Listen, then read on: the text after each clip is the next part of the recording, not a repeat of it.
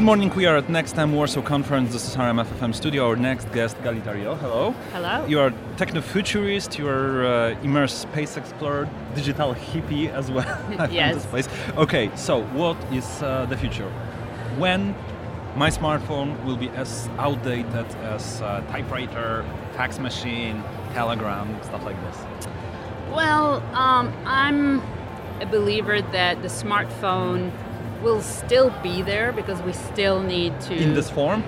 Um, probably for a while. It's not going to disappear so quickly because we end up adapting much slower than the technology arrives.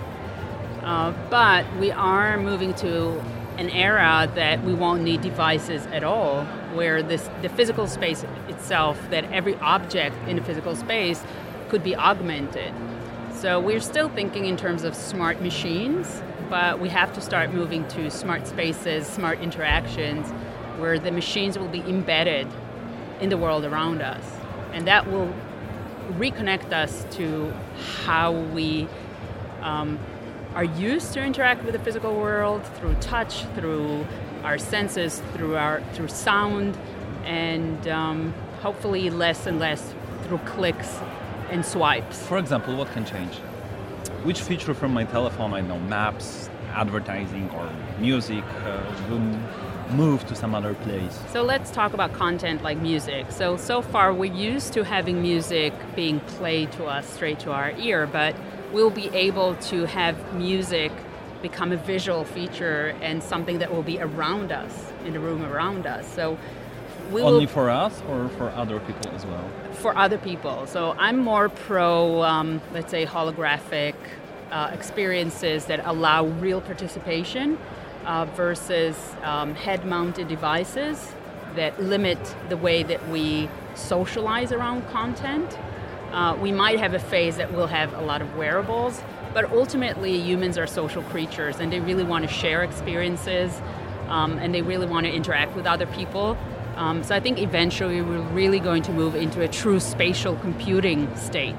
And it will be more social, as you say. It will be more about sharing because yes. right now, music telephone is very individual. I can get my uh, earphones, listen to my music only for myself, just for myself to I don't know, uh, go through Instagram, Facebook, Twitter, whatever, whatever. And in the future, we will be sharing these yes. experiences. I believe we'll always have both. We need our individual experience, uh, but we are missing this shared experience. And social media kind of tried to do it.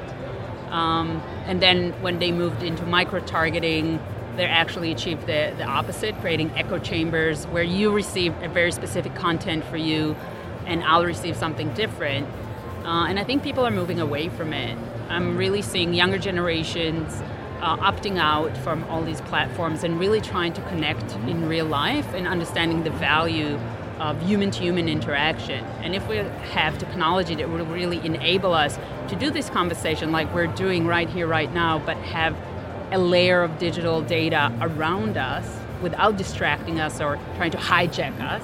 Okay, so let me get this straight. Uh, during our childhood, sure. we were running around neighborhood playing with other kids. Right now, mostly kids are sharing their experiences through cell phones, through smartphones, on digital platforms. So in the future, they will be again running around neighborhood, but yes. with uh, common, let's say, technology. Yes. I mean, we, we saw it, one of the most successful AR applications were Pokemon Go, and that is due to the social value it gave and to the fact that you were actually walking around real space and you so were actually is the direction, interacting. Something yes. like this. Yes, I truly believe so. I hope so, and uh, but I believe so because eventually, as much as we would like to think that people want an alternative reality, they might want to augment or change our reality a little bit. But we're so deeply rooted and connected to to our physical body and our physical interaction, not just culturally but also biologically, that we really need this sense of touch. We really need this interaction to be happy I mean, this is very optimistic. Yes, and I think people want to be happy. Yeah, yeah, I guess everyone wants to be happy. So, what is the next big thing in this reality? Um, well, I think if we're talking short term, I think the future of immersive tech uh, is more rooted actually in uh, less less on the functional part or the information layers, but more in the experiential. So I think that cultural events, concerts, uh, things that are already require social gatherings and physical participation will be the first ones to benefit from it. And you are seeing that um, in music festivals, they're really pushing uh, to have augmented experiences both on stage and off stage, and people are reacting really well to it. Um, in areas of education, uh, this is also a great way to challenge the fact that we need in education to have grounded heritage knowledge that is necessary as a base, but we also need access to digital current interaction that Okay. fills the gap. It sounds like a, let's say, revolution, maybe evolution, but something needs to be changed. Who is going to pay for this? That's the biggest question. Um, and um, people that know me, well, there's a reason why I call myself a digital hippie, uh, because I really believe that the way that we're building technology right now, or the business model around it, is driven not to create better technologies for better societies and individuals, but to, you know, mine data and use it and abuse it in order to manipulate uh, consumers. And this is the biggest problem because the money comes from advertisement. Google and Facebook are advertisement companies ultimately. Um, and this is the, the bridge we'll have to build um, because this is where policymakers, uh, this is where um, art funds will have to chip in uh, in order to advance this technology in a Okay, better way. Okay, so let me rephrase question. We will pay with money or with privacy or with something else? Um, I hope that with money, um, I think we're also moving towards it. I think, yeah, we do expect platforms to be free, but people are willing now to pay for privacy and pay for platforms and money. content. Yes, subscription based um, payments are a great solution to have a revenue stream that allows great content that doesn't try to sell you something all the time. Do you remember old movies about dystopian future with technology? You remember as well.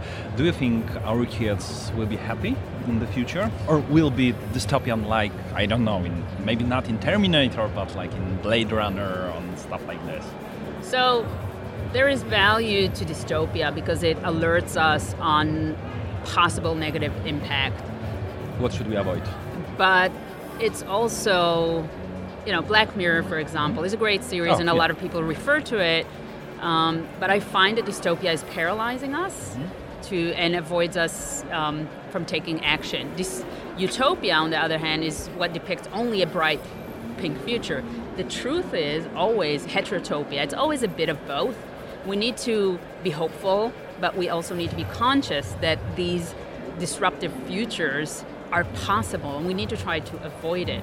So our kids are they going to be happy in the future? I think so. I be, really believe that um, humans end up um, finding solutions um, and disrupting the way, right? disruption. I'd say.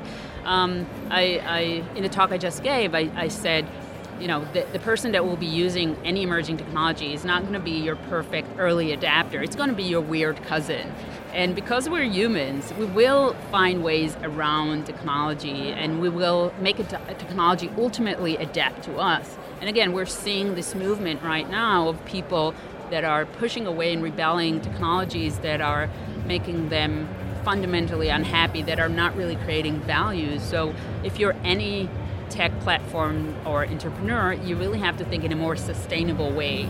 So away from disruption, away from quantification, but really create value for the users. These are the technologies that will remain long term. Galit Ariel, thank you very much. Thank you. Thank you very much.